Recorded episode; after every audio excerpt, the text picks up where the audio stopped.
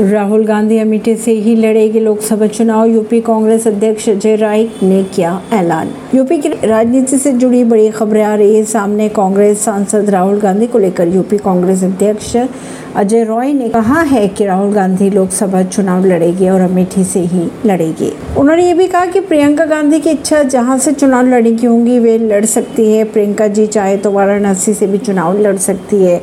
उन्होंने कहा कि एक एक कार्यकर्ता उनके लिए जी जान लगा देंगे, मेहनत करेंगे।